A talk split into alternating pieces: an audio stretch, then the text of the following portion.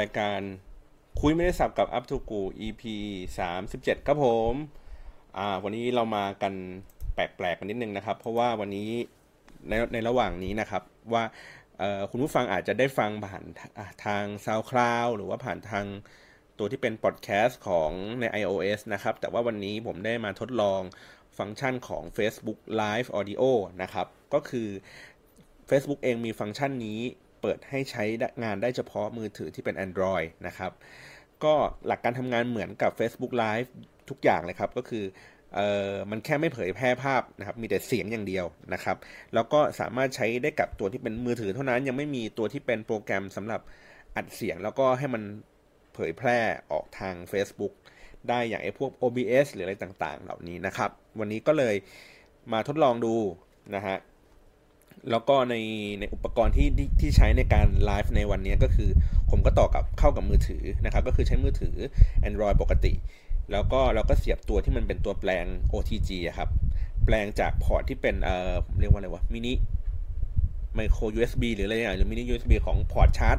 มือถือปกติอะแหละ ให้มันออกมาเป็น USB แล้วก็เสียบไมค์ที่ใช้อัดประจำเนี่ยครับเข้าไปมันก็กลายเป็นไมค์ที่ได้คุณภาพเสียงที่ดีกว่า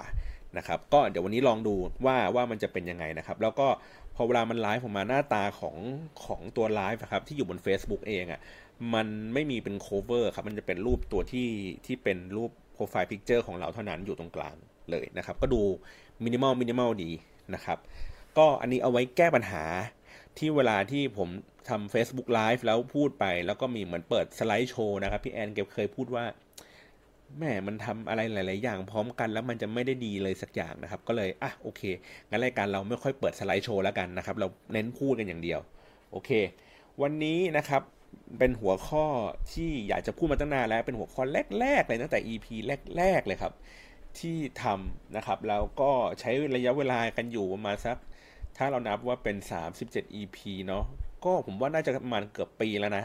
ที่ที่ที่เราอัดรายการกันนี้มานะครับ แล้วก็ เออผมในที่สุดก็ได้เขียนตัวที่เป็นวิทยานิพนธ์ตั้งแต่ที่เคยเล่าให้ฟังตั้งแต่ตอน EP หนึ่งเขียนมาเรื่อยๆเขียนแบบเช้าชามเย็นชามเช้าชามเย็นสามชามอะไรเงี้ยเรื่อยเรื่อยเปื่อยมากนะครับ จนกระทั่งเมื่อคืนเนี่ยเพิ่งส่งตัวที่เป็นบทสี่บทห้าคือคือตัวที่เป็นสาระสำคัญของวิทยานิพนธ์นะครับ วันนี้ก็เลยถือโอกาสว่าเอองั้นเดี๋ยวผมจะมาเล่าในรายละเอียดของวิทยานิพนธ์ให้ฟังเนาะว่า เนื้อหามันเป็นยังไงที่ผมเล่าโดยมาตลอดนะครับ แต่ว่าอันนี้อาจจะแฟลชแบ็กกลับไปนิดนึงนะครับ เล่าที่มาที่ไปของของเรื่องนี้แล้วกันนะครับ เพราะว่าในในช่วงในช่วงแรกเนี่ยครับ ผมก็ทำทำงานเกี่ยวกับเรื่องของการ analyze ข้อมูลการอ่านตัวเลขต่างๆ ดูว่ามีคนพูดถึงตัวแบรนด์นั้นนู้นนี้ยังไงนะครับ แล้วก็ หา insight อะไรบางสิ่งบางอย่าง เพื่อไปแนะนำกับทีมการตลาดนะครับ ก็คือคนที่เป็นลูกค้าผมส่วนใหญ่ก็จะเป็นพวกการตลาดพวก marketing หรือว่าพวก branding ต่างๆนะครับเขาก็อยากจะรู้รู้ว่าคนพูดถึงแบรนด์เขาดีไม่ดียังไงนะครับ แล้วก็แบรนด์คู่แข่งเขาพูดดีไม่ดียังไงเขามีกลยุทธ์มีวิธีการอะไรยังไงศึกษากันไปศึกษากันมาประมาณนี้นะครับ ทีนี้พอสักพักหนึ่งทำงานด้านนั้น แล้วเราก็มาทำงานในฝั่งที่เป็นคอนเทนต์ก็คือเป็นเหมือน content creator นะครับ ก็คือ design content นะครับให้กับพวกแบรนด์อะไรอย่างนี้ต่างๆ แต่ว่าพื้นฐานของสิ่งที่เราทำอยู่เมื่อก่อนนี้ก็คือการที่เรามานั่งดูข้อมูล นั่งอ่าน insight นั่งอ่านตัวที่เป็นความรู้สึกของผู้คนที่มีต่อแบรนด์ต่างๆ เวลาเราทำงานฝั่งที่เป็นครีเอทีฟมันจะทำงานได้ง่ายขึ้นครับหมายถึงว่าเราไม่จำเป็นที่ต้องคิดทุกอย่างจากศูนย์ มันมี insight ก็คือมีมีสิ่งที่ผู้คนเขารู้สึก ผู้คนก็พูดถึงในเรื่องเรื่องนั้นอยู่แล้ว กระจัดกระจายกันเต็ม โลกออนไลน์ไปหมดเลย แล้วเราเพียงแต่ว่าเราใช้เครื่องมือที่ถูกต้องในการไปหยิบจับเรื่องเหล่านี้เข้ามาครับ แล้วเราก็สามารถที่จะเอา insight พวกนั้นมาทำงานครีเอทีฟได้ได้ได้ง่ายขึ้น แล้วก็งานเราก็จะมีการรับประกันว่ามันน่าจะถึงคนถึงกลุ่มเป้าหมายอะไรอย่างนี้ได้ตรงขึ้น เพราะว่าอย่างที่บอกคือเราใช้ insight ของคนจริง ๆ นะครับมาทำเนาะประมาณนี้ แล้วก็พอดีในช่วงเวลานั้นครับ คือบริษัทผมก็ย้ายเข้าไปอยู่ในตัวของกลุ่ม M นะครับ โดนเทคโอเวอร์เข้าไปอยู่ในนั้น ทีนี้ก็มีโปรเจกต์แรกเลยครับ เป็นโปรเจกต์ที่ค่อนข้างที่จะท้าทายหน่อยนิดนึง ก็คือว่าเหมือนเป็นการโปรโมทรายการทีวี เมื่อสักประมาณ 3-4 ปีที่แล้วแหละนะครับ ในในโซเชียลมีเดียว่า เอ้ยอยากจะเหมือนมีรายการหนึ่งมาจากเมืองนอกนะครับเป็นซื้อลิขสิทธิ์มาจากเมืองนอกเป็นรายการที่ทำมาครั้งแรก แล้วทีนี้เขาก็อยากจะแบบเอ้ยอยากจะโปรโมทอยากจะหาวิธีการประชาสัมพันธ์มาเขามีไมไบเบิลมาเล่มหนึ่งครับผมจำได้เลยว่า ผมนั่งอ่านแม่งทุกหน้าแล้วไบเบิลแม่งไม่ตอบอะไรเลย คือมันก็แค่บอก art di เฉยๆครับว่า ถ้าเวลามันอยู่ในแพลตฟอร์ม นี่นี่นี่นี่หน้าตามันจะออกมาเป็นนี่นี่นี่อะไรเงี้ยก็ก็เขาก็เอาจากงานที่เขาเคยทำนั่นแหละเอามา เขียนมาเป็นไบเบิลนะครับ แล้วก็ทุกอย่างคือใหม่มาก เราก็ไม่รู้จะทำอะไรยังไงดีนะครับ ในตอนนั้นก็เริ่มทำ Facebook นะครับกับเริ่มทำตัวที่เป็น Twitter Facebook เราก็พยายามคิดที่จะโปรโมทรายการทีวีเนาะว่าเอ้ยทำยังไงที่ที่จะทำให้คนดูเขารู้สึกสนุกขึ้นคือ ผมพยายามคิดในมุมของคนดูว่า เออ ถ้าถ้าเป็นเราเราเห็นรายการนี้แล้วเราอยากจะรู้เรื่องอะไรมากขึ้น เพราะว่าในตัวรายการเองอะสมมติว่าเขาถ่ายทำเต็มที่ 100%แต่ว่าเวลาเขาตัดต่ออะไรต่างๆเนี่ยครับ มันจะถูกตัดทอนเนื้อหาบางสิ่งบางอย่าง เหลืออยู่แค่มาสัก 20%ของเนื้อหาจริงที่เขามีอยู่ เพราะว่ามันจะต้องถูกคัดกรองถูกการวางแผนจากโปรดิวเซอร์แล้วว่าเรื่องราวอันนี้มันถูกวางพล็อตเป็นแบบนี้แล้วทุกสิ่งทุกอย่างทุก sceneนะครับที่คุณเห็นอยู่ในรายการทีวีเนี่ยมันถูกคิดมาแล้วว่า ทำไมเขาถึงเอาซีนนี้มาทำไมเขาถึงต้องเลือกคนคนนี้มาพูดทำไมเขาถึงต้องให้น้ำหนักกับคนคนนี้กับประเด็นนี้มากกว่าเรื่องอื่นๆนะครับ เพราะว่ามันถูกคิดและถูกวางแผนออกมาไว้อย่างเรียบร้อยแล้วนะครับ ผมก็เลยรู้สึกว่า เอ๊ะ ในประเด็นอื่นๆ ข้างเคียงอะ่ะ เฮ้ย มันก็น่าสนุกนะ น่าสนใจ น่าจะมีการพูดถึง เพราะฉะนั้นในซีซั่นแรกเนี่ย ผมก็ใช้วิธีการที่จะแบบ เป็น extend content นะครับก็คือเป็นเรื่องราวอะไรอย่างนี้ต่างๆ มากมากมากขึ้นนะครับแล้วก็รู้สึกว่าเอ้ยรายการมันสามารถที่จะไปได้อีก เพราะว่าเวลาเราไปเจอลูกค้ารายอื่นอย่างเงี้ยเขาก็จะรู้สึกว่าเฮ้ยเขาติดตามรายการนี้อยู่นะผ่านทาง Facebook นะครับตอนนั้นยังไม่มีทวิตเตอร์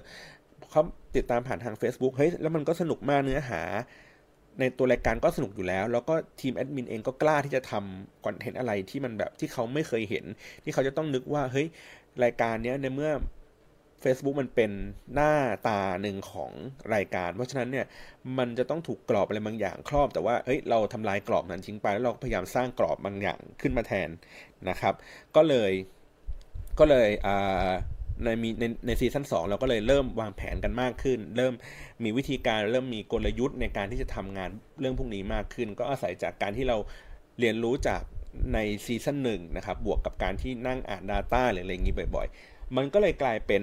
หัวข้อวิทยานิพนธ์ของผมนะครับ ก็คือพูดถึงเรื่องของกลยุทธ์การสื่อสารผ่านการสื่อสารการตลาด ผ่านโซเชียลมีเดียสำหรับรายการโทรทัศน์ครับอย่างที่ผมบอกว่าย้อนกลับไปเมื่อสัก 3-4 ปีที่แล้วอะไรเงี้ยโลกของรายการทีวี กับโลกของออนไลน์เนี่ยแม่งคือคนละโลกกันเลยนะ โลกของทีวีเคยมีคนพูดนะครับ พูดว่าเขาจะพยายามเหยียบ โลกออนไลน์ให้เตี้ยที่สุด เพื่อยืดเวลาให้เขาอยู่รอดให้ได้นานที่สุดครับ คือคือต้องนึกสภาพถึงองค์ประกอบโดยรวมของสื่อต่างๆนะครับ เราจะเห็นสมมติว่าเราอาจจะจับเป็นสื่อใหญ่ ๆ ก็คืออสื่อนิตยสารเนาะสื่อวิทยุ สื่อโทรทัศน์นะครับสื่อนิตยสารน่าจะเป็นสื่อสิ่งพิมพ์อะเป็นประมาณสัก 3-4 อย่างนะครับ ทีเนี้ยสื่อพวกที่เป็นเดี๋ยวผมกดไลค์คนที่เข้ามาทักก่อนแม่ โอเคเบรกนิดนึง ก็คือสื่อไอ้พวกสิ่งพิมพ์เนี่ยตายไปแล้วนะครับ ก็คือว่าโดนออนไลน์ตียับเลยครับสื่อสิ่งพิมพ์ไม่สามารถที่จะแข่งขันได้นะครับ ผมเคยพูดใน EP ต้นๆแล้วแหละว่าทำไมสื่อสิ่งพิมพ์ถึงไม่สามารถที่จะแข่งขันกับออนไลน์ได้ เพราะว่าในเรื่องของการรับรู้ perception อะไรต่างๆ เขายังถูกคิดว่าเขาคือสิ่งพิมพ์เขายังทรงพลังและมีอำนาจอยู่นะครับ ต่อมาก็คือสื่อพวกวิทยุ แต่ผมมองว่าสื่อวิทยุเองเนี่ย การใช้การมีเทคโนโลยีเข้ามาเนี่ยทำให้สื่อวิทยุสามารถที่จะแพร่กระจายได้ง่ายขึ้นครับในราคาที่ถูกลง หมายถึงว่าแทนที่เราจะฟังวิทยุปกติเราฟังวิทยุเฉพาะในเขตพื้นที่กรุงเทพอย่างเดียวถูกไหมครผมอยู่เชียงใหม่ผมไม่สามารถฟัง FM 99 ที่กรุงเทพได้ แต่ว่าพอมันมีอินเทอร์เน็ตปุ๊บมันมีแอปพลิเคชันขึ้นมาปุ๊บไม่ว่าผมจะอยู่ที่ไหน แม้กระทั่งอยู่ต่างประเทศ แค่มีต่อสัญญาณอินเทอร์เน็ตปุ๊บผมก็สามารถที่จะฟังวิทยุได้แล้ว เพราะฉะนั้นวิทยุกับเทคโนโลยีจึง ไม่ไม่ขัดกันครับไม่ตีกันไปด้วยกันได้อ่าทีนี้ทีวีครับวงการโทรทัศน์ ซึ่งเป็นสื่อที่มีเม็ดเงินใหญ่มากๆเลยนะครับ ก็น่าจะเป็นเจ้าใหญ่ประมาณ 70%ของเม็ดเงินทั้งโฆษณาทั้งหมดที่ลงสื่อ สื่อทีวีน่าจะเป็นสื่อที่มีเม็ดเงินมากที่สุดมากมหาศาล มากในระดับที่ว่าผมสามารถพูดได้ว่า สมมติเขาลงโฆษณาเนี่ยครับมูลค่าสามล้านลงในละครทีวีอะ มันจะทำให้คุณได้เห็นไอ้หนังโฆษณาตัวนั้นแค่แบบประมาณสักสี่ห้าครั้งอะตลอดทั้งทั้งทั้งตอนที่เขาฉายอะนะครับ แต่ถ้าเอาเงินสามล้านเนี่ยครับมาลงโซเชียลมีเดียเห็นแม่งทั้งปีเลยครับ คนเห็นทั้งปีเลย เออ เพราะฉะนั้นเนี่ยคือคือมูลค่าของของมันมันต่างกัน แต่ว่าพลัง พลังมันก็ต่างกันด้วยครับคือมูลค่าเขามากเพราะเขามีพลังมากนั่นเองนะครับทีแรกในหัวข้อแรก ๆ ที่พยายามจะเสนอก็คือเราพยายามจะล้มเลยครับพยายามท้าทายอำนาจเก่าเลยครับด้วยการที่บอกว่าเฮ้ยไอเลตติ้ง ทีวีเนี่ยแม่งใช้ไม่ได้แล้วนะเรามาวัดผลทางโซเชียลมีเดียกันเถอะแต่ว่าไปไปมาอาจารย์เขาก็เบรกครับบอกว่าเฮ้ยเรื่องนี้มันเป็นเรื่องที่แบบซับซ้อนนะมันเป็นเรื่องที่ถ้าเราไม่เข้าใจในเรื่องของกระบวนการการคิดคำนวณเลตติ้งขึ้นมาอย่างถ่องแท้อย่างเงี้ย มันก็ไม่สามารถที่จะไปเคลมได้ชัดเจนเท่าไหร่นักนะครับ แต่ทีเนี้ยผมเคยทำเล่นๆ ก็คือเอาเอาข้อมูลที่เป็นเลตติ้งทีวีครับ convert ออกมาเป็นจำนวนประชากรเหมือนเป็น reach อะไรอย่างเงี้ยตัวเลข reach นะครับ แล้วก็เอามาเทียบกับตัวเลข reach บน Facebook ใช้โปรแกรม SPSS อะไรอย่างเงี้ยครับในการคำนวณหาความสัมพันธ์ว่ามันมีความเกี่ยวเนื่องอะไรกันหรือเปล่าอะไรเงี้ยตัวเลขนั้นออกมามีผลประมาณว่า จำนวน conversation ที่เพิ่มขึ้นครับ จะส่งผลต่อ rating ทีวีที่มีที่อาจจะมีแนวโน้มที่สูงขึ้นนะครับ แต่ผมแค่เข้าไปอีกนิดนึงก็คือว่า มันจะไม่ส่งผลใน EP นี้นะครับหมายถึงว่าสมมติรายการออกวันเสาร์นี้ แล้วมีคนพูดในวันเสาร์นี้เยอะมากๆ ตึ้งตึ้งตึ้งมันจะไม่ทำให้ มันจะไม่ทำให้ไอ้ตัวที่เป็นเรตติ้งทีวีครับสูงขึ้นณนะปัจจุบันทันด่วนเลยไม่ใช่นะครับ แต่ว่ามันจะส่งผลทำให้เรตติ้งในสัปดาห์หน้าเนี่ยมีจะมีแนวโน้มที่สูงขึ้นจากสัปดาห์ก่อนหน้านี้นะครับ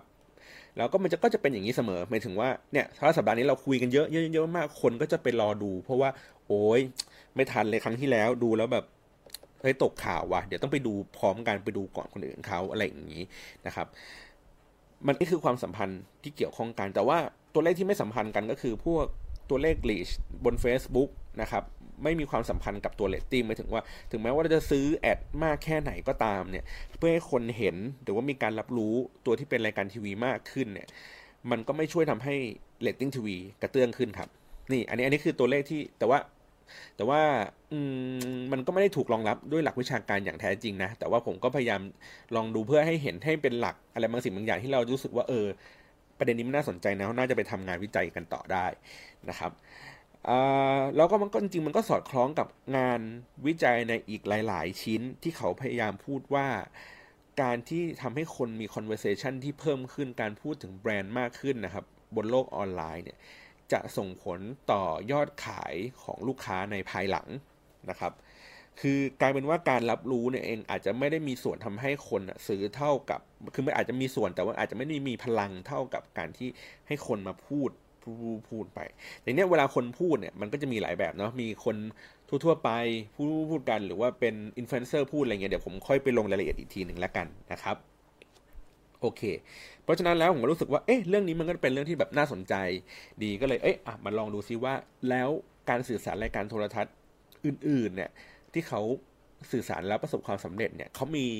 โมเดลอย่างไรนะครับเขามีวิธีการทำอย่างไร เขามีกลยุทธ์อย่างไรที่มันสอดคล้องเหมือนกันไหมนะครับ โอเค จนสุดสุดท้ายแล้วเนี่ย ผมรวบรวมออกมานะครับ ได้เป็นตัวกลยุทธ์การสื่อสาร การตลาดผ่านโซเชียลมีเดียของรายการทีวีนะครับ ปัจจัยสำคัญจะมีอยู่ทั้งหมด 6 ขั้นตอนครับ คือคือต้องมีให้ครบทั้ง 6 ขั้นตอนนี้นะครับ ไม่มีขั้นตอนใดขั้นตอนหนึ่งก็ไม่ได้ครับ ก็จะไม่ประสบความสำเร็จนะครับ แต่ว่าในแต่ละขั้นตอนเนี่ยมันสามารถที่จะโกงมันได้ เดี๋ยวผมค่อยเล่าให้ฟังอีกทีหนึ่งผมค่อยๆเล่าไปทีละเรื่องนะครับ โอเค ขั้นตอนแรกเลยก็คือว่า เจ้าของรายการ ทีมผู้ผลิตรายการแล้วก็ทีมโซเชียลนะครับสามคนนี้จะต้องทำงานร่วมกันอย่างใกล้ชิด หมายถึงว่าไม่ใช่ว่าเออสมมติว่าผมเป็น ผมเป็นเจ้าของรายการเจ้าของรายการในที่นี้อาจจะเป็นสถานีก็ได้ครับ สถานีที่ซื้อรายการนี้เข้ามา แล้วก็หาทีมผลิต อย่างเช่น สมมติว่าช่อง3ซื้อลิขสิทธิ์รายการอันนี้มา แล้วเขาก็จ้างทีวีทันเดอร์ไปผลิตรายการนี้นะครับ หรืออาจจะไม่ใช่เป็นสถานีก็ได้เป็นใครก็ได้ครับ อย่างเช่นสมมติ s อ t แตกนะครับ ก็กสิกรเป็นคน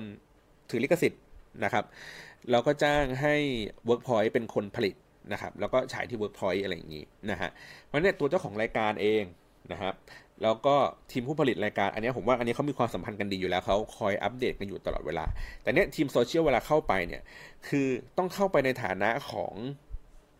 คนที่สำคัญเทียบเท่ากับเจ้าของรายการและทีมงานผู้ผลิตครับ คือไม่ใช่ว่าเราเข้าไปฐานะที่อยู่ใต้ ของเจ้าของรายการ หรือเราเข้าไปในฐานะของอยู่ใต้ทีมผู้ผลิตรายการ จริง ๆ ทีมผู้ผลิตรายการไม่ค่อยมีใครมาจ้าง ทีมทำโซเชียลเท่าไหร่นะเพราะเขาได้กำไรจากการผลิตรายการอยู่แล้ว แต่ว่าในตัวเจ้าของรายการเขาต้องการที่จะได้มูลค่าเพิ่มขึ้นนะครับ เพราะฉะนั้นเนี่ยการที่เขาต้องจ้างคนมาเพื่อให้เขารู้สึกได้ว่าเฮ้ยสิ่งที่เขาลงทุนในการผลิตรายการขึ้นมา เขาต้องให้ได้เต็มเม็ดเต็มหน่วยมากที่สุดนะครับแต่ว่าบางครั้งก็เห็นที่บอกคือว่า ทีมโซเชียลมันจะไปอยู่ใต้เจ้าของรายการ ซึ่งมันมันผิดครับหมายถึงว่ามันผิดก็คือว่าเจ้าของรายการก็กลายว่าเป็นเจ้านายที่คอยคุมและคอยสั่งทีมโซเชียลอีกที มันก็เลยทำให้วิธีการทำงานเนี่ยมันจะไม่มีอิสระครับ เพราะว่ามันเหมือนรับคำสั่งจากเจ้าของรายการอีกทีหนึ่งนะครับเพราะฉะนั้นเนี่ยโลมันต้องเท่ากันครับมันต้องเป็นสามเหลี่ยมเลยแหละ ก็คือมีเจ้าของรายการฝั่งหนึ่งทีมผลิตรายการฝั่งหนึ่งนะครับแล้วก็ตัวที่เป็นทีมงานโซเชียลอีกฝั่งหนึ่ง ทีนี้เวลาคุยงานกันนะครับ เจ้าของรายการเวลาคุยกับทีมผู้ผลิตรายการนะครับปกติเขาคุยกันอยู่แล้วล่ะแต่เขาก็ต้องมีไอ้คนที่สามเนี่ยเข้าไปอยู่ก็คือทีมที่เป็นโซเชียลก็คือเข้าไปอยู่นะครับในขณะเดียวกันทีมโซเชียลเองต้องคอยอัปเดตเจ้าของรายการว่าเอ้ยตอนนี้กระแสรายการเป็นแบบนี้นะ คนกำลังพูดถึงสิ่งนั้นสิ่งนี้นะอะไรอย่างเงี้ยครับอันนี้คือเรื่องดี อันนี้คือเรื่องไม่ดี เพราะว่าตัวเจ้าของรายการเองเขา ถือความรับผิดชอบในในในในตัวของรายการเองด้วย แล้วก็ในเรื่องของสปอนเซอร์เองด้วย เพราะฉะนั้นเนี่ยอะไรก็ตามที่ที่ทีมโซเชียลมีเดียเขาเจอมา แล้วเขาก็ respond กลับไปที่เจ้าของเจ้าของสามารถที่จะส่งต่อไปให้สปอนเซอร์อะไรอย่างนี้ได้อย่างรวดเร็วนะครับและในการตัวทีมโซเชียลเองก็ต้องไปอยู่กับทีมผลิตรายการอย่างใกล้ชิดนะครับ หมายถึงว่าเข้าไปฝังตัวอยู่ในกองได้ยิ่งดีเลยครับ คือทุกครั้งที่เขาออกกองเราเข้าไปนั่งทำงานด้วย เข้าไปอยู่ในนั้นด้วย เข้าไปเป็นส่วนหนึ่งด้วยนะครับ เพื่อที่จะหนึ่งคืออันดับแรกเลยคือต้อง in อะ in กับตัวคอนเทนต์เพราะว่าเรากำลังจะทำรายการหนึ่งให้คนดูกันเยอะๆนะครับ ถ้าเราไม่มีความอินเราไม่มีความเป็นส่วนหนึ่งส่วนเดียวกัน เราไม่รู้สึกว่าเฮ้ยรายการนี้แม่งน่าดูอะ ผมว่าอันนี้ก็คือเป็นความเชื่อที่ผิดแล้วละ่ะคือเราต้องพยายามให้รู้สึกว่าเรารักรายการนี้ก่อนเวลาเรารักรายการนี้เราจะเหมือนประมาณว่า เป็นคนดูคนหนึ่งเหมือนเป็นแฟนบันแท้ของรายการเนี้ยที่เล่าให้กับคนที่กำลังดูอยู่ให้ฟัง เพราะฉะนั้นมูดแอนโทนมันจึงจึงไม่ได้เหมือนกับตัวที่เป็นเป็นแบรนด์แล้วก็พูดกันไปโดยตรงนะครับใช่ไหมก็คือเหมือนเพื่อนคุยกับเพื่อนอะว่าเฮ้ยวันนี้กูดูรายการนี้มาว่าเออมันเป็นอย่างนี้อย่างนี้ว่ะแต่ว่ามันไม่ใช่เป็นในมุมมองของ รายการกำลังคุยกับคน แต่ว่ามันเป็นคนดูคุยกับคนดูนะครับ ซึ่งไอ้คนดูที่เป็นแอดมินเนี่ยมันก็คือคนดูที่ดูเยอะสุดนะครับ แล้วก็ดูก่อนคนอื่นเขาอะไรแบบนี้นะครับ เพราะฉะนั้นเนี่ยสามคนนี้ต้องทำงานกันอย่างใกล้ชิดนะครับอพอดีอันเนี้ยผม งานวิจัยชิ้นนี้ไม่ได้ไม่ได้ถามเฉพาะตัวที่เป็นของ The Face อย่างเดียวนะครับ ผมไปถามทีมที่เป็น GDH นะครับ คนที่เขาทำโปรโมทในฝั่ง GDH ทั้งหมดพวกเอ่อ Head I Love You หรือพวกที่เป็นฟรีแลนซ์หนังอะไรอย่างงี้ต่างๆนะครับ ก็ ก็เพื่อมารีเช็คกันดูว่าเอ๊ะไอสิ่งที่เราคิดเนี่ยมันใช่ไหมแล้วเขาก็บอกในลักษณะคล้าย ๆ กันนะครับว่าเจ้าของรายการเองก็ต้องมันมีความมั่นใจว่ารายการมันดีนะครับพอมั่นใจแล้วปุ๊บทีมงานทุกคนก็ต้องให้มันมั่นใจเหมือนกันว่ามันดีนะครับ อันนี้ก็คือทางทีม GDS เขากล่าวมานะฮะโอเค อันนี้คือขั้นตอนที่ 1 ครับ ขั้นตอนที่2นะครับของการทำเดี๋ยวผมขอไล่ไปก่อน ขั้นตอนที่ 2 ก็คือการสร้างเนื้อหาเพื่อสื่อสารรายการ นะครับผ่านทางโซเชียลมีเดียทีนี้พอเราโอเคเราเข้าใจแล้ว เจ้าของรายการเข้าใจ ทีมผู้ผลิตเข้าใจโอเค ทุกคนพร้อมที่จะทำงานแล้ว ความยากของมันอันดับแรกเลยคือ เฮ้ย แล้วเราจะใช้แพลตฟอร์มอะไรในการสื่อสารรายการทีวีวะเราจำเป็นต้องมี Facebook Page ไหมอันเนี้ยแม่งต้องมีอยู่แล้วทุกอันมันเป็นท่าบังคับอยู่แล้วเดี๋ยวนี้นะเอ้ยมี Facebook Page แล้วแล้วต้องมี IG ไหมวะเราต้องมี Twitter ไหมวะเราต้องมี LINE ad ไหมวะเราต้องมี YouTube ไหมวะอะไรอย่างนี้ มันก็จะมีคำถามแบบโผล่โผล่ขึ้นมา ผมก็เลยบอกว่า งั้นเราย้อนกลับไปทีแรกครับว่าจุดประสงค์ของรายการนี้มันคืออะไร ใครคือ core target ของรายการนี้นะครับ สมมติว่าผมผมยกตัวอย่างอย่างเป็น The Face ก็ได้ The Face ในซีซั่นแรกครับ ไม่มี Twitter ครับ The Face ในซีซั่นแรกมีแค่ Facebook นะครับ YouTube กับ Instagram The Face ในซีซั่นแรกที่มี Facebook ก็คืออย่างที่บอกคือเฮ้ยเราอัปเดตเนื้อหารายการนะครับผ่านทาง Facebook เป็นหลักก็คือเป็นช่องทางหลักที่คนจะสามารถติดต่อสื่อสารกับรายการได้นะครับ อันนี้ถูกวาง positioning ไว้แบบนั้นนะครับเพราะฉะนั้นทุกสิ่งทุกอย่างความเคลื่อนไหวทุกอย่าง Facebook จะมาก่อนนะครับ อันที่ 2 คือ IG การที่เราเลือก IG ในตอนนั้นเพราะว่าเราบอกว่ามันเป็นรายการที่เกี่ยวข้องกับแฟชั่นครับเป็นเรื่องของความสวย เรื่องของเสื้อผ้าเรื่องของเครื่องแต่งกายอะไรอย่างนี้นะครับ เรื่องของการถ่ายภาพ เพราะฉะนั้นเนี่ย IG น่าจะเหมาะที่สุดกับการที่นำเสนอภาพ แม้ว่าชิ้นงานตัวนั้นอาจจะเป็นชิ้นงานเดียวกับที่เราโพสต์ใน Facebook ก็ตามนะครับ แต่ว่าผมก็มีความรู้สึกว่า เอ๊ะมันลงในคือชิ้นงานเดียวกัน ลงใน Facebook มันอาจจะไม่ได้พลังเท่ากับ IG ก็ได้ IG อาจจะมีพลังมากกว่าเพราะมันดูเป็นแฟชั่นใช่ไหมคนเปิด IG เพราะว่าเขาอยากจะเสพงานแฟชั่น แต่ว่า คนเปิด Facebook เขาอาจจะมาเสพการอัปเดตทั่วไปอะไรแบบนี้นะครับ แล้วก็ YouTube มีไว้อีกอันหนึ่งสำหรับไว้ดูย้อนหลัง แล้วก็พวกคลิปวิดีโออะไรอย่างนี้ต่างๆนะครับ ทีแรกก็มีอยู่ 3 แพลตฟอร์มอย่างนี้แหละนะครับ แล้วก็พอในซีซั่น2นะครับ ก็เริ่มมาทำทวิตเตอร์เพราะว่าไปเห็น insight อันหนึ่งที่ที่เรารู้สึกว่าสนุกนะครับ ในช่วงนั้นเองมันเป็นช่วงที่เอ่อ ถ้าผมจำไม่ผิดละครอะไรวะที่มันมีเรยาอะไรเงี้ยครับ แล้วเขาใช้ใน Twitter เขาเรียกว่าเป็น bot account bot account ก็คือว่าสมมติว่าเราดูละครคนนี้ครับ แล้วชมพู่เล่นเล่นเป็นเรยาอะไรสักอย่างใช่ไหมในในในละครอันนั้นนะครับไอ้ bot account ก็คือว่าคนก็ไปจดทวิตเตอร์นะครับ ใช้หน้าของชมพู่ที่อยู่ในละครเรื่องนั้นนะครับ เราก็ตั้งชื่อว่าคนนี้คือเรยา อืมแล้วก็เวลาพูดเวลาทวิตอะไรต่าง ๆ เนี่ยเขาก็จะคิดจากว่า เฮ้ยเอาคำพูดของที่เรยาพูดอยู่ในละครเนี่ยเอามาใส่นะครับเพราะฉะนั้นเนี่ย inner อะไรทุกสิ่งทุกอย่างคิดว่าตัวเองมันคือเรยาบนทวิตเตอร์นะครับซึ่งมันก็สนุกดีในช่วงเวลานั้นนะเออมันก็แบบเฮ้ยแปลกดีใหม่ดี ทีนี้ผมก็เลยลองในโปรเจกต์ในระหว่างซีซั่นหนึ่งกับซีซั่นสองนะครับผมก็ได้ไปทำโปรเจกต์ของกับไทยรัฐทีวีนะครับเป็น Ugly Betty ครับ ผมก็เลยเฮ้ยผมรู้สึกว่าในตัว Ugly Betty เองเขามีคาแรคเตอร์ที่มันชัดเจน เพราะฉะนั้นเอ้ยเราสามารถเอาคาแรคเตอร์ตัวนี้ให้มาทำเป็นทวิตเตอร์ได้นะครับ คือผลลัพธ์ของมันในในตอนนั้นน่ะก็คืออาจจะแบบไม่ได้มีคนตามเยอะมากไม่ไม่ได้ติด Twitter trend ไม่ได้มีคนตามหลักหมื่น มีแค่มาสักพันกว่าพันสองพันหรืออะไรอย่างนี้นะครับ แล้วก็ใช้แบบการโปรโมทแบบบ้านๆเลยก็คือให้คณะคนนี้ช่วยหน่อยอะไรอย่างนี้นะครับ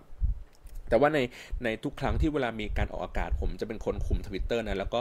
พูดใน dialogue ของของเบตตี้ในในละครนะครับ ก็คือมันเอา inner ของไอตัวละครนี้แล้วก็มาพูดนะครับ แล้วก็ผมว่าน่าจะเป็นรายการแรกเลยแหละที่เอาตัวละครของรายการนั้นออกมาเอง หรือว่าละครนั้นออกมาเป็น Official Account นะครับ อย่าเป็ดคิเลทีนี้ผมก็รู้สึกว่า เฮ้ย ไอเดียนี้สนุกว่ะ ดีว่ะ น่าสนใจว่ะ นะครับ เพราะนั้นเนี่ยในซีซั่น2ของ The Face Thailand เนี่ย ก็เลยก็เลยใช้ตัวที่เป็น Twitter Account นะครับ ก็ไปหาคนที่มาเป็นแอดมิน โดยที่ผมเองเป็นคนควบคุมเขาอีกทีหนึ่งนะครับ ก็คือบอกว่า เฮ้ย ผมอยากจะได้คาแรคเตอร์ที่มันเป็นอย่างนี้ ดูเป็นแบบฟิต fierce หน่อยนะ รายการนี้คือแบบ เฮ้ย มันต้องมีคาแรคเตอร์ที่ที่ชัดเจนอะ่ะคือไม่ใช่เป็นรายการที่แฟชั่น แต่ว่าเพราะว่ามันเป็นรายการที่ พูดคุยกัน mentor มันต้องเถียงกันเพราะฉะนั้นต้องเป็นมีมีคาแรคเตอร์ของผู้หญิงความมั่นใจนะครับ แล้วก็พูดจาตรงไปตรงมาไม่กวนตีนอะ่ะเออแต่ว่าพูดแล้วแบบชะงักอึกอักอึกอักได้เลยเวลาอ่านอะไรแบบนี้นะครับ เพราะฉะนั้นเนี่ยก็คืออย่างที่บอกว่าอะยาวไปแล้วก็คือเนี่ยแหละเรื่องของการเลือกแพลตฟอร์ม การเลือกที่มาที่ไปของมันนะครับ เพราะฉะนั้นเนี่ยมันไม่จำเป็นที่ต้อง ครั้งแรกที่สมมติถ้ารายการมีปุ๊บเราต้องทำให้ครบทุกแพลตฟอร์มไม่จำเป็นครับ คือใช้เฉพาะแพลตฟอร์มที่เรารู้สึกว่าเฮ้ยอันนี้น่าจะมีพลังในการสื่อในเรื่องนี้เรื่องนี้เรื่องนี้ให้ได้มากที่สุดนะครับพอสมมติเราเลือกแพลตฟอร์มเสร็จปุ๊บเราก็ดีไซน์ตัวที่เป็นชิ้นงานออกมานะครับว่าเราจะทำยังไงปกติที่ผมทำกันก็คือทำเป็น life cycle ครับสมมติรายการมันจะออกทุกสัปดาห์ถูกไหมฮะสมมติรายการมันเป็นวันเสาร์เพราะฉะนั้นเนี่ย life cycle ของคอนเทนต์ที่อยู่ใน Facebook เองเนี่ยมันจะต้องเริ่มตั้งแต่ก่อนวันเสาร์ เรื่องสมมติวันพุธนะครับวันพุธก็คือพูดถึงเนื้อหา EP ใหม่ ก็คือมันเอามาจากตัวที่เป็นทีเซอร์นะครับเอามาใส่ในวันพุธนะครับมันรู้อาจจะเป็นโพสต์ทีเซอร์หรือว่าเราอาจจะตัดแคปชั่นอะไรบางสิ่งบางอย่างจากทีเซอร์ออกมา วันพฤหัสเราก็ปูจากเรื่องทีเซอร์นั่นแหละปูต่อนะครับวันศุกร์เราก็มาย้ำอีกทีนึงว่าเอ้ยอย่าลืมดูนะ นั่นนู่นนี่นะครับอย่าลืมดูในวันเสาร์เวลาสามโมงเย็นอะไรอย่างว่านไปนะครับใช้จากวัตถุดิบที่เรามีที่แล้วก็ไม่ใช่วัตถุดิบที่เกินเลยจากทีเซอร์นะ คือหมายถึงว่าเพราะไม่งั้นเนี่ยมันจะกลายเป็นสปอยอะใช่ไหมคือทีเซอร์มันเห็นแค่เนี้ย แต่เราไปเอาภาพจากฟุตที่มันจะเห็นวันเสาร์มาลงก่อนมันก็ไม่ใช่นะครับ เพราะฉะนั้นก็ต้องระมัดระวังในเรื่องนี้ถูกไหมแล้วก็พอวันเสาร์ปุ๊บวันที่มันออนแอร์เราก็จะโพสต์ถี่มากๆเลยครับ ก็คือว่าจบเบรกปุ๊บมี1คอนเทนต์ขึ้น แต่ว่าจริงๆก่อนก่อนรายการมาก็มีสักหนึ่งหรือ2คอนเทนต์เพื่อย้ำเตือนนะเวลาออกอากาศนะครับ ก็คือเราจะต้องดูบนเฟซเอ้บน โทรทัศน์เป็นหลักนะครับ ในตอนนั้นยังไม่มีการออกคู่ขนานกันนะครับ โอเค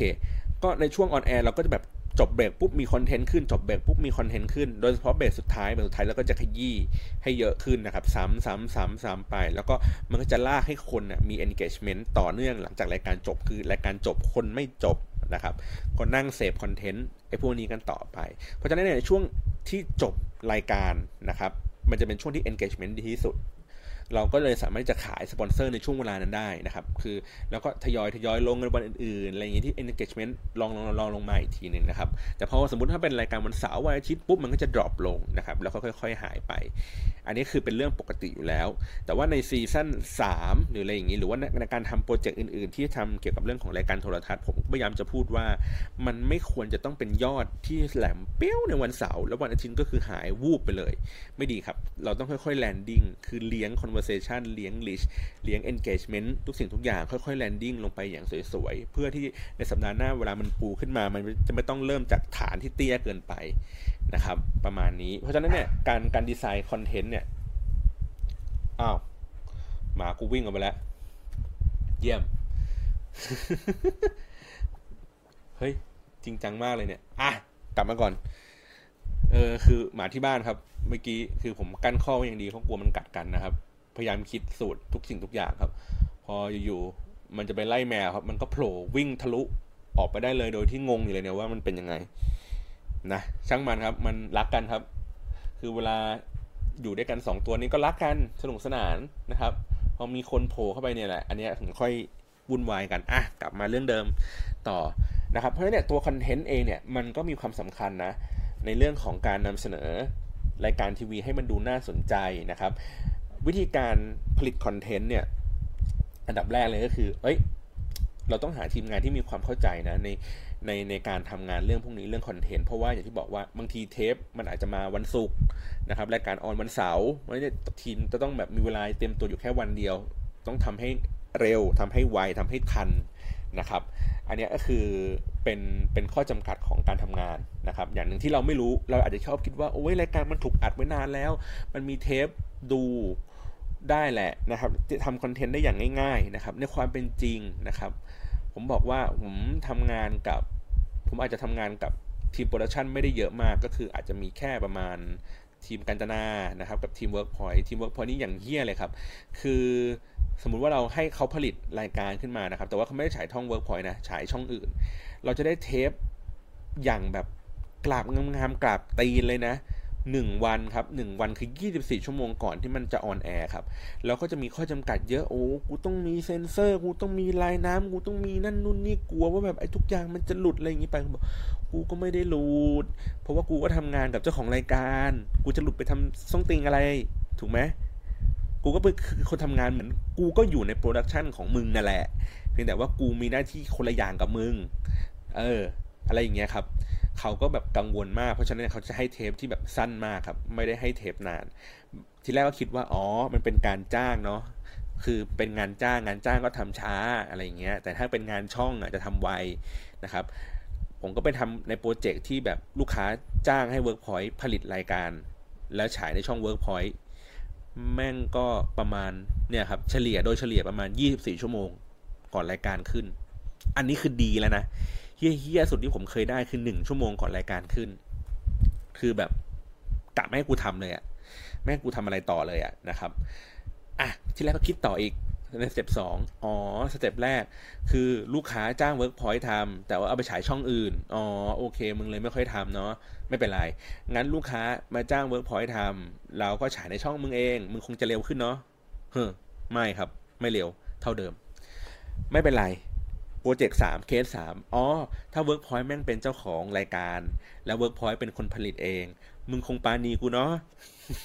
มึงคงปรานีกูเนาะมึงคงให้เทปกูเร็ว ไม่ครับ แม่งก็ช้าเท่าเดิม เอาใหม่ลองใหม่เอ่อถ้ามันมีวันหยุดยาวๆ หยุดนานๆ อย่างเช่นช่วงสวรรคตนะครับ รายการก็หายกันไปประมาณเป็นเดือนเลย เออช่วงสวรรคตพวกมึงก็คงยังต้องแบบตั้งทำงานกันเนาะอะไรอย่างเงี้ยมันถึงว่าเอ้ยรายการที่ถ่ายไปแล้วมึงคงจะตัดเร็วขึ้นเนาะมึงคงจะให้กูดูได้เร็วขึ้นเนาะสักประมาณสองสามวันหรือสัปดาห์นึงอะไรอย่างเงี้ยครับแม่งก็มาเหมือนเดิมครับ อันนี้คือแบบเยี่ยมมากนะครับ เป็นบริษัทที่เป็นทีมผู้ผลิตรายการที่เยี่ยมมาก ขอพูดเลยขอชมนะตรงนี้เลยนะครับ พอมันเป็นอย่างนี้ปุ๊บสิ่งที่ความงานงอก ตามมาก็คือว่าไอ้คนทำคอนเทนต์แม่งหูตูบเลยครับ คือหนึ่งก็คือเราคือเรานั่งดูฟุตแล้วเราไม่มีเวลาที่จะต้องคิดเยอะครับ เพราะว่าถ้าคิดเยอะปุ๊บมันทำไม่ทัน มันจะต้องรายการมันจะต้องขึ้นแล้วนะครับ เราจะต้องโปรโมทแล้วอะไรอย่างเงี้ยสองก็คือเราไม่สามารถที่จะมีไอเดียหรือความคิดสร้างสรรค์อะไรใหม่ ๆ ที่เราจะเอาเทปรายการนี้มายำมาบิดมาอะไรอย่างนี้ได้นะครับพอมันเป็นอย่างนี้ไปเรื่อยๆ การทำงานก็จะอึดอัดนะครับหมายถึงว่าเราจะไม่สามารถที่จะ หยิบทรัพยากรที่มันมีอยู่สามารถเอาไปใช้ได้อย่างจริงจังมากนะเพราะฉะนั้นเนี่ยในในเรื่องของการที่ให้ทีมงานเข้าใจในเรื่องของการสร้างเนื้อหา แล้วก็ให้อิสระในการคิดเนี่ยมันเป็นเรื่องสำคัญโดยปัจจัยสำคัญก็คืออยู่ที่ว่าเทปมาเมื่อไหร่นะครับโอเค ต่อมาก็คือ การสร้างเนื้อหานะครับในรายการเองเนี่ยมันต้องมีการวาง content pillar นะครับ การวาง content pillar หมายถึงว่า การที่แบ่งหมวดหมู่ครับว่าเอ๊เนื้อหารายการสมมติอย่างที่ผมบอกว่าในหนึ่งสัปดาห์เราเริ่มตั้งแต่เปิด episode ใหม่คือวันพุธนะครับจบกันไปถึงวันอังคาร เราจะเล่าอะไรบ้างในในในระหว่างนี้นะครับ ก็คือในวันเสาร์ที่มันสมมติที่มันวันเสาร์ที่เป็นรายการ on air เราก็คงจะต้องพูดถึงเนื้อหารายการที่ on air ในขณะนั้นแบบเต็มที่เต็มเหนียวเลยนะครับ แต่ว่าวันอาทิตย์เองเราอาจจะพูดถึงเทป rerun นะครับการดูการรับชมย้อนหลังนะครับ วันจันทร์เราอาจจะพูดถึงเรื่องของ take a look นะครับก็คือแฟชั่นต่างๆ ที่ mentor เขาใส่ชุดกัน จะโพสต์ว่ายังไงก็คือเป็นเนื้อหาที่รองลงมาอีกทีหนึ่งวันอังคารอาจจะพูดถึงประเด็นปลีกย่อยอื่นๆนะครับที่ตกหล่นกันไป แล้ววันพุธเราก็กลับมาโหมตัวเนื้อหาใน EP ใหม่ขึ้นไปอีกทีหนึ่งเพราะฉะนั้นมันมีเป็น pillar อยู่ครับว่าถ้าเกิดว่าไม่ได้แบ่งตามวันนะ แบ่งตามประเภทของเนื้อหาก็คือโอเค เนื้อหาที่เกี่ยวข้องกับ รายการตอนช่วง on air เป็น pillar หนึ่งเนื้อหาที่ข้างเคียงเป็นอีกอันหนึ่งเนื้อหาแฟชั่นเป็นอีกอันหนึ่งเนื้อหาไลฟ์สไตล์เป็นอีกอันหนึ่งนะครับเพราะฉะนั้นเนี่ยคือวาง content pillar ก็จะเป็นลักษณะแบบนี้ ซึ่งซึ่งมันก็ทำเหมือนกับแบรนด์ทั่วๆไปที่เขาต้องมีวางพิลล่าอยู่เหมือนกันนะครับโอเค ต่อมาก็คือแบตจะหมดครับ 15หลืออีก15%ถ้าอยู่ตัดไปนี้เดี๋ยวผม มาไลฟ์ใหม่อีกทีหนึ่งนะ อะ ข้อ3นะครับก็คือการสร้างเนื้อหาจากประเภทของสื่อ อันนี้ผมพูดเร็วๆแล้วกันก็คือ มีเรื่องของรูปภาพ เรื่องของกิฟต์แอนิเมชันเรื่องของวิดีโอ เรื่องของลิงก์นะครับ เพราะฉะนั้นเนี่ยปรับเนื้อหาให้มันเหมาะสม ก็คือถ้าเป็นรูปภาพเราก็ต้องใส่ตัวที่เป็นเหมือนแคปชั่นเป็นอะไรอย่างนี้ไปนะครับ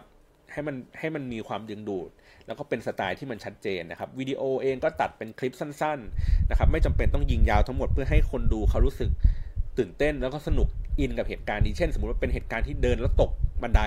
แล้วก็ตัดเฉพาะไอ้ซีนเนี้ยที่สำคัญเนี่ยมาวางเอาไว้ เขาจะได้ดูซ้ำๆแล้วก็เข้ามาถึงตัวเนื้อหาได้อย่างง่ายขึ้นนะครับลิงก์ก็คือพวกที่เป็นพวกการดูย้อนหลังแบบยาวๆอะไรอย่างนี้กุรานไป การดูย้อนย้อนหลังแบบยาวๆนะครับก็จะมี 2 แบบอันนี้ผมเล่าแบบเร็วๆเลยแล้วกันว่า มีแบบ full break นะครับก็คือดูรายการต่อเนื่องยาวกันทั้งหมดเลย โดยที่ไม่มีการตัดตอนนะครับกับดูกันเป็นเบรกนะฮะข้อดีของ ข้อดีข้อเสียของ2ออย่างนี้ก็คือ การดูเป็นแบบฟูลเนี่ยมันก็ดูสนุกสนานดูกันยาวๆต่อเนื่องครับ คนดูก็ไม่เสียทรสดูกันไป ไม่มีโฆษณาขั้นเท่าไหร่นะครับดูเป็นเบรกมันก็จะแบบ skip skip skip ต่อไปเรื่อยๆ แต่ว่าการลงเป็นเบรกข้อดีของมันก็คือว่าผมสามารถที่จะดูพฤติกรรมของคนดูได้ว่าคนดูชอบเนื้อหาในเบรกใดมากที่สุด ดูจากอันดับแรกคือดูจากยอดวิวก่อนครับว่ายอดวิวในแต่ละเบรกอันไหนมีเยอะสุด สมมุติว่ามีทั้งหมด 7 เบรก แล้วเบรกสี่อะเป็นเบรกที่มีคนดูมากที่สุดในใน EP นั้น ผมก็จะคาดเดาเลยว่าอ๋อคนดูชอบเบรกสี่เพราะอะไรนะครับถ้าเกิดผมดูย่อยแม้กระทั่งใน Data ของ YouTube เข้าไปอีก ผมก็จะเห็นว่าในเบรก4เขาดูต่อเนื่องยาวนานแค่ไหน สมมติว่าเบรก4มีความยาวอยู่ 10 นาที แล้วคนดูถึงนาทีที่ 7 แสดงว่า อ๋อ นาทีที่ 7ปุ๊บนี่คือไฮไลท์ที่สุดแล้ว แล้วคนก็จะ skip ออกจากไอ้ตรงนั้นนะครับ ผมก็จะสามารถรู้ได้แม้กระทั่งว่าซีนไหนที่คนดูชอบไม่ชอบ ซึ่ง เรตติ้งให้อย่างนั้นไม่ได้ครับเรตติ้งให้เป็น overall ครับ ว่าในช่วงแต่ละเบรกมีเรตติ้งเท่าไหร่ มีเรตติ้งเท่าไหร่ แต่เราไม่สามารถวิเคราะห์ลึกในระดับที่เป็นฉากเป็นซีนได้นะครับ ในตัวของ YouTube จึงมีประโยชน์ในลักษณะแบบนี้นะครับ แล้วก็การสร้างเนื้อหาที่มีเอกลักษณ์มีจุดสนใจก็อย่างเช่น พวก template พวกธีมต่างๆ การโชว์ การจัดเรียกองค์ประกอบศิลป์นะครับ เช่นการใส่โลโก้ตามมุมภาพการ The Face ก็จะมีเป็นแคปชั่นลอยมาอยู่ข้างหัว mentor ตลอดเวลา นะครับใส่แฮชทงแฮชแท็กอะไรอย่างนี้ก็ว่ากันไป เพราะฉะนั้นก็คือเป็นดีไซน์ที่มันชัดเจนนะครับโอเค ขั้นตอนที่3นะครับเมื่อกี้ขั้นตอนที่ 2 ก็คือพูดถึงเรื่องของการดีไซน์เนื้อหาเนาะขั้นตอนที่ 3 ก็คือการจัดการผู้มีอิทธิพลทางความคิดหรืออินฟลูเอนเซอร์ในการช่วยการประชาสัมพันธ์ ผมแบ่งเป็น2สองสองคนสองแบบนะครับ แบบแรกคือคนที่เกี่ยวข้องกับรายการ ก็คือพิธีกรดารานักแสดงแขกรับเชิญต่างๆ ที่มาออกรายการนะครับอีกคนหนึ่งคือคนที่ไม่ได้มาออกรายการ แต่ว่ามีอิทธิพลทางโลกออนไลน์ นะครับคนพวกนี้ก็คือถ้าคนที่มันมาโผล่มาในในรายการเองเนี่ยเราก็ต้องมีการวางแผนก่อนเนาะเขาจะมาวันไหนเขาจะมาซีนไหนเทปไหนเขาจะมาปรากฏยังไง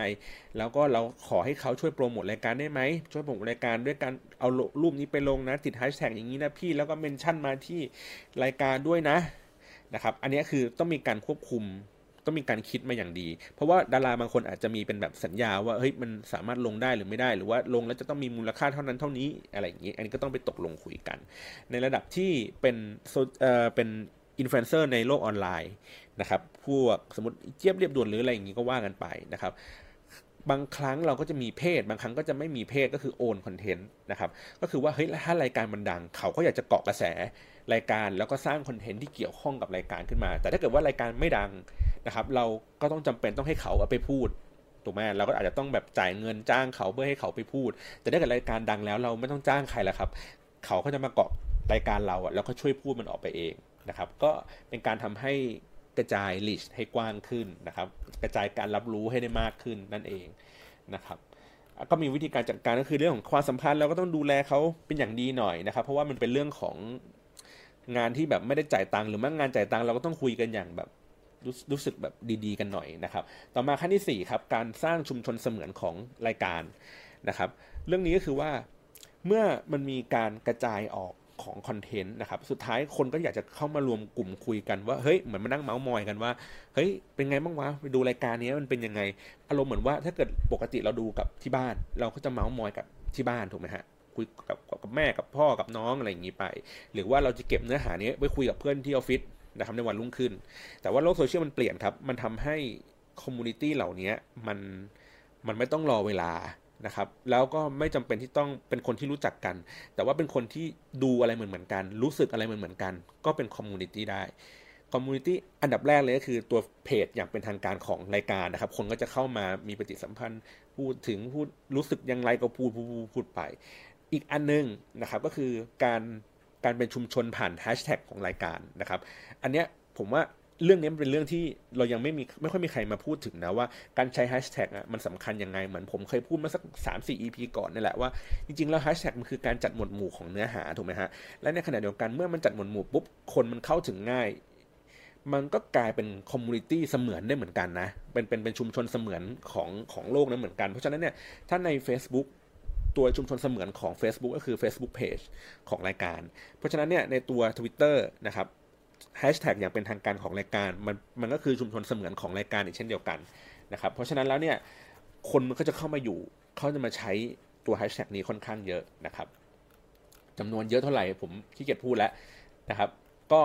แล้วแต่ความนิยมของรายการ ผมเขียนไว้ในในวิทยานิพนธ์ว่าประมาณสัก หนึ่งแสนจนถึงห้าแสนนะครับ คือหนึ่งแสนขึ้นไปเรียกว่าดี ถ้าห้าแสนขึ้นไปต่อวันนะหนึ่งแสนขึ้นไปต่อวันเนี่ยเรียกว่าดีเป็นรายการที่ดีมีการพูดถึงอยู่พอสมควร แต่ถ้าทะลุห้าแสนเมื่อไหร่ก็ตามคือเป็นรายการที่ประสบความสำเร็จในการสื่อสารนะครับ นั่นแหละนะครับก็อันนี้คือเรื่องของชุมชนเสมือนแต่ผมใช้ตัววัดที่เป็นตัวที่เป็นแฮชแท็กนะครับวัดปริมาณจำนวนคนที่อยู่บนนั้นนะครับ แล้วก็พอมันกลายเป็นชุมชนปั๊บ สิ่งที่มันเกิดขึ้นต่อมาก็คือว่าคนในชุมชนมันเยอะครับ อยู่กันเป็นหมื่นเลย พอคุณอยู่เป็นหมื่นปุ๊บมันก็จะมีพวกวลบี อยากจะดัง อยากจะเด่นในในหมื่นคนนั้นถูกไหมเป็นเรื่องปกติอยู่แล้ว ถ้าเราดูเพจดัง ๆ ก็จะเป็นมาว่าเม้นแรกค่ะ หรือว่าเม้นอะไรก็ได้ที่แบบไอ้เฮียเด็ดเด็ดด่าเจ้าของด่าให้มันแบบเจ็บแสบที่สุด กูจะได้เป็น top comment อยู่บนนั้นนะครับ นี่คือภาวะของการที่ผู้ใช้งานพยายามจะสร้างเนื้อหาขึ้นมาเองครับ ผมเรียก ภาวะแบบนี้ว่า user generated content ซึ่งเรื่องนี้ผมก็เคยพูดไปแล้วใน EP เก่าๆนะครับ คือบางคนมองว่า user generated content เนี่ยมันจะเกิดขึ้นกับภาวะในโลกปัจจุบันนี่แหละที่ทุกคนมีพลังอำนาจในการที่จะสร้าง content นี้ขึ้นมา ทุกคนสามารถเป็นนักเขียนได้ ทุกคนสามารถเป็นบล็อกเกอร์ได้ ทุกคนสามารถเป็นอินฟลูเอนเซอร์ได้ แต่ผมมองในมุมที่เป็นเรื่องของ community ครับ คือเรื่องของ community เนื่องจากว่ามันไม่มีใครเป็นจ่าฝูงชัดเจนนะครับยกเว้นแอดมิน ถูกไหมเพราะฉะนั้นจ่าฝูงของคนดูทั้งหมดเขาก็พยายามที่จะแบบถีบตัวเอง ดันตัวเองขึ้นมานะครับ เช่นไปพยายามแบบขุดคุ้ยหารูปหลุดรูปอะไรต่างๆ มาจับผิดนั่นนู่นนี่คือสุดท้ายปลายทางคือเขาก็ต้องการที่จะเป็นคนที่โดดเด่นที่สุดในกลุ่มชุมชนนั้นๆนะครับ ทีเนี้ยในภาวะลักษณะแบบนี้เองเนี่ยมันก็อาจจะมีคอนเทนต์ที่เป็นแบบหลุดเมื่อกี้ที่ผมบอกเห็นไหมภาพหลุดอะไรเงี้ยจากไอ้นั่นไอ้นี่เอามา หรือว่าฉายคนแรกบอกคนแรกกูวงในกูรู้ก่อนอหรือบางคนก็ใช้วิธีการล้อเลียนแซลนะครับ เช่น ภาพนี้มาแซลอย่างนู้นแซลอย่างนี้ หรือว่าเอาไปตัดต่อเปลี่ยนแปลงใหม่เล่าเรื่องใหม่นะครับ ทั้งหลายทั้งปวงเหล่านี้ผมก็เคยพูดอีกเช่นเดียวกันว่ามันก็คือวิธีการผลิต content ในอีกรูปแบบหนึ่งนะครับ เพราะฉะนั้นแล้วเนี่ยนี่คือผลผลิตที่ได้จากภาวะของ user generated content นะครับ ก็คือจะมีคลิปล้อคลิปอะไรเงี้ย ซึ่งมันก็จะเป็นผลดีต่อตัวรายการเองในภายหลังถูกไหมว่าเฮ้ยมีคนล้อแบบนี้เพอเพอไอ๊ะสิ่งที่ล้อนี่สนุกกว่าตัวรายการอีกนะครับมันก็จะ convert กลับไปเป็นคนดูก็เข้าไปรับรู้รายการแล้ว แล้วก็เข้าไปติดตามต่อนะครับขั้นตอนต่อมาครับขั้นตอนที่ 6 สุดท้ายแล้วนะครับก็คือพูดถึงเรื่องของการรับฟังความรู้สึก ก็คือว่าคนที่ดูรายการแล้วเขาก็พูดบนบนบนโซเชียลครับ อันนี้คือเป็นเรื่องที่ดีมากๆเลยนะ เพราะว่าเรตติ้งเองไม่ไม่มีคำตอบในเรื่องนี้ให้ครับเรตติ้งเห็นแค่ตัวเลขจำนวนประชากรเฉยๆว่ามีคนดูเท่าไหร่ในณเวลานั้น แต่ไม่ค่อยเห็น feedback ของผู้ชม เว้นแต่ว่าถ้าดารามันเดินเข้าไปในตลาด แล้วก็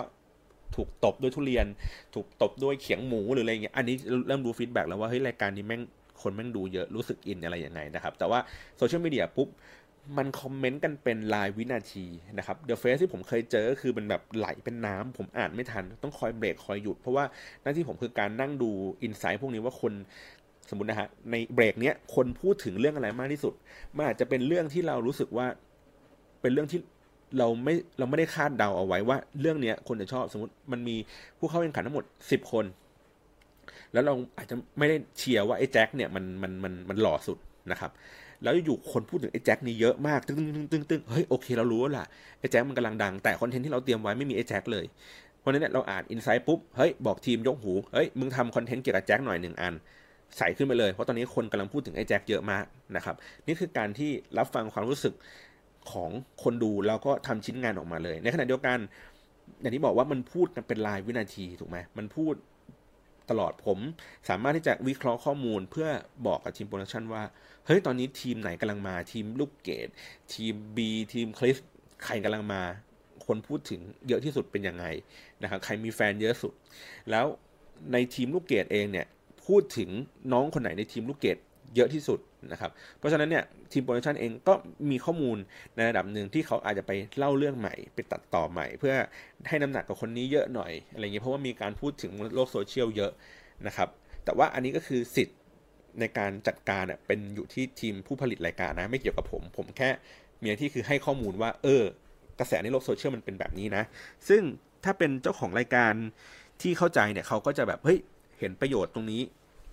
โอเค ดี work work work ทำนะครับ แต่ว่าก็ยังปล่อยให้มันเป็นไปตามรูปแบบรายการปกติอยู่นะ ไม่ใช่ว่าไปบิดบิดเบือนจนทำให้รายการมันดูไม่สนุกนะครับ เพราะฉะนั้นเนี่ยพอมันมี 6 สิ่งนี้ 6 ขั้นตอนนี้คำถามต่อมาในวิทยานิพนธ์ในวิทยานิพนธ์ของผมก็คือว่า แล้วเราจะวัดยังไงครับว่าไอ้ 6 ขั้นตอนเนี้ยมันมีประสิทธิภาพดี ผมก็เลยบอกว่าอะงั้นผมดีไซน์ตัวที่เป็นตัวชี้วัดละกันว่าไอ้หขั้นตอนเนี้ยมันจะดีด้วย ตัวชี้วัดอะไรบ้างนะครับนะเดี๋ยวผมต้องดูในตัวที่เป็นเขาเรียกอะไรว่าในบทที่ 5 นะครับ มันจะมีแผนผังอยู่ครับว่า ตัวชี้วัดมันคืออะไรอะโอเค ในขั้นตอนที่หนึ่งครับ มันคือการทำงานร่วมกันของเจ้าของรายการใช่ไหม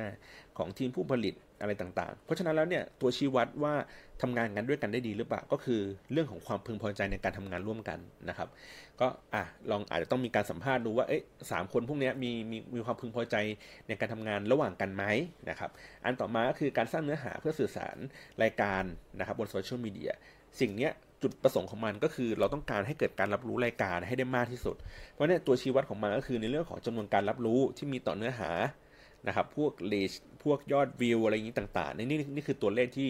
สะท้อนถึงเรื่องของการรับรู้นะครับ แต่เรื่องของ conversation เดี๋ยวผมขยับอีกทีนะต่อมาก็คือเรื่องของการจัดการผู้มีอิทธิพลทางความคิดบนโซเชียลมีเดียหรือพวกอินฟลูเอนเซอร์ต่างๆ เราก็ต้องดูจำนวนครับว่าจำนวนที่เขาพูดถึงรายการในช่วงเวลาที่มัน on air มันพูดถึงเยอะน้อยแค่ไหน เพราะว่าถ้าเราไม่พูดเยอะในช่วงเวลา on air อย่างเงี้ยเราจะไปพูดเวลาไหนวะใช่ไหมเราไปพูดเวลาที่รายการมัน ออกไปแล้วมันก็ไม่ convert กลับมาที่รายการเพราะฉะนั้นเนี่ยถ้าเกิดเขาพูดในช่วงเวลาที่รายการมันกำลัง on air อยู่เงี้ยมันก็จะมีผลที่ดีกว่านะครับไม่ได้เป็นเฉพาะดารานักแสดงนะ แต่ว่าเป็นคนทั่ว ๆ ไปอื่น ๆด้วยนะครับที่เป็นอินฟลูเอนเซอร์อยู่ว่ามันมีผลต่อกันไหมก็คือในช่วงเวลา on air สมมติเป็นวันเสาร์วันเสาร์เองเนี่ยมีคน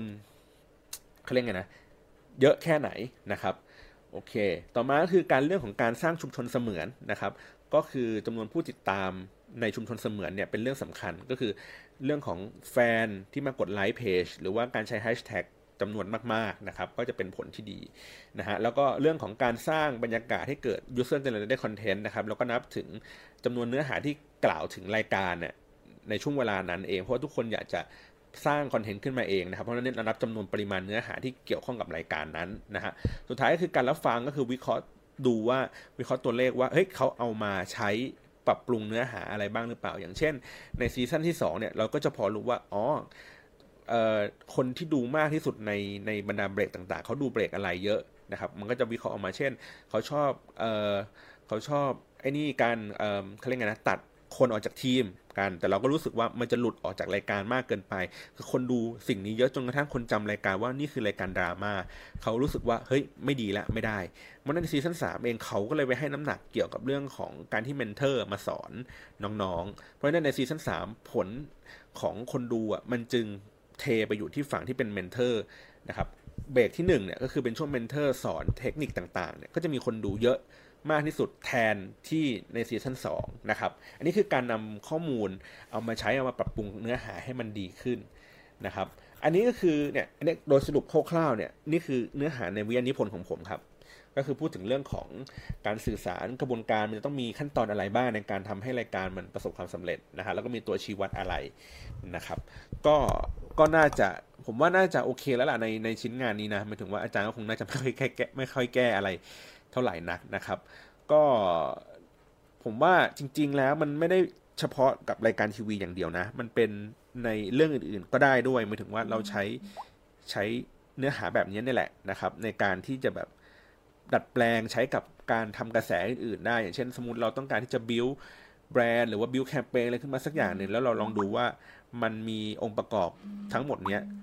มากน้อยแค่ไหนนะครับ มีน้ำหนัก ของเรื่องพวกนี้หรือเปล่า ถ้าอย่างที่ผมบอกว่าต้องมีให้ครบ 6 อันนะ ถ้าขาดอันใดอันหนึ่งไป มันก็จะไม่ครบ มันก็จะไม่ประสบความสำเร็จ หรือถ้าเกิดสมมุติว่าเรามีแต่เราไม่สามารถที่จะทำได้ เช่นอินฟลูเอนเซอร์เราก็อัดไปจ้างแล้วกัน เพื่อให้มันมีในในรูปนี้ถูกไหมครับ การสร้างสร้างชุมชนเสมือนถูกไหมก็มีการใช้แฮชแท็กเยอะเพื่อมันมีจำนวน เราก็ไปจ้างให้คนมันพูดถึงหรือว่าทำในสิ่งนี้ก็ได้เพื่อสร้างให้เกิดชุมชนขึ้น พอมันมีจำนวนคนใช้งานมันเยอะในระดับหนึ่งเราก็ไม่ต้องจ้างเขาต่อแหละ มันก็สามารถรันตัวเองไปได้แล้วนะครับ หรือว่า user generated content อาจจะเป็นในเรื่องของการที่เรามีกิจกรรมให้คนมาตัดต่อคลิปแซลนั่นนู่นนี่อะไรอย่างนี้ไปนะครับ เพื่อเพิ่มจำนวนไอ้พวกนี้เยอะขึ้นเนาะแล้วก็การรับฟังก็อาจจะใช้พวก tools อะไรอย่างนี้ต่าง ๆ นะครับ ช่วยเหลือในการที่จะแบบทำงานในตรงนี้ได้ เพราะฉะนั้นแล้วเนี่ยอย่างที่บอกว่า อมันมี concept นี้ทั้งหมดมันมันเป็นเรื่องที่ดีในการที่เราจะสามารถที่จะก๊อปปี้แล้วก็ไปทำต่อได้ในรายการอื่นๆได้ หรือว่าในตัวแคมเปญอื่นๆได้นะครับพูดรัวมากเลยนะครับ ก็คิดว่าเทปนี้น่าจะอธิบายได้อย่างชัดเจนแล้วล่ะว่าว่าวิธีการสื่อสารการตลาดบนบนโซเชียลมีเดียเนี่ยของรายการทีวีมันจะต้องทำยังไงบ้างนะครับ แล้วก็มันจะเป็นโมเดลหนึ่งที่ที่ ที่สามารถเอาไปใช้กับเรื่องอื่น ๆได้นะครับ เป็นองค์ประกอบย่อยๆ ต่างๆ เหล่านี้นะครับ แล้วก็มันมีความท้าทายอื่นๆก็อย่างเช่นว่า เอ๊ะถ้าเรามีการจ้างเป็นเป็นเพจอะไรอย่างเงี้ยเข้าไปจ่ายเท่าไหร่ถึงจะเหมาะสมนะครับ หรือว่าในเรื่องของผมพยายามอ่านตัวสรุปนะ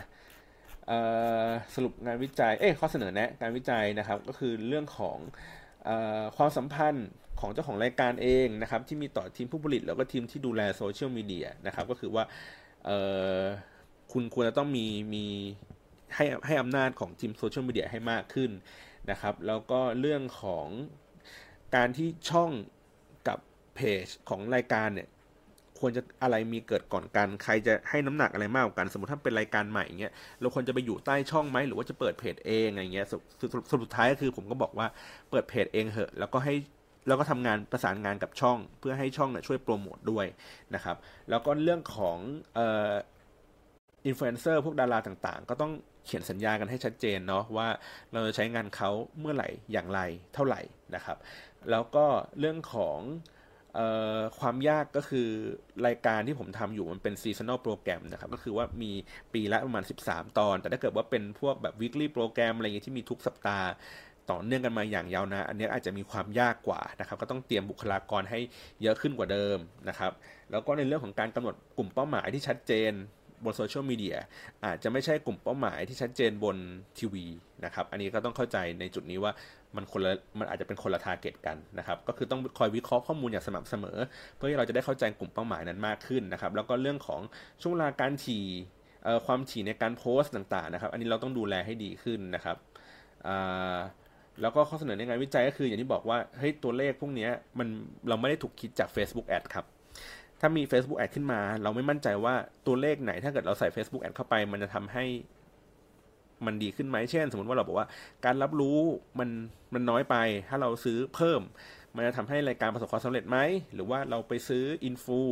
เพิ่มขึ้น มันจะทำให้รายการประสบความสำเร็จหรือเปล่า เพราะผมไม่ได้บอกว่าต้องมีจำนวนเท่าไหร่ถึงจะประสบความสำเร็จนะครับ อันนี้ก็เป็นความท้าทายของตัวที่เป็นวิทยานิพนธ์ของผม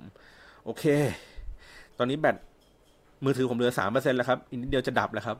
ก็ปิดรายการเลยแล้วกันนะครับ วันนี้ก็ขอบคุณสำหรับการรับฟังมากนะครับ หวังว่าในสัปดาห์หน้านะครับ ผมจะชาร์จแบตให้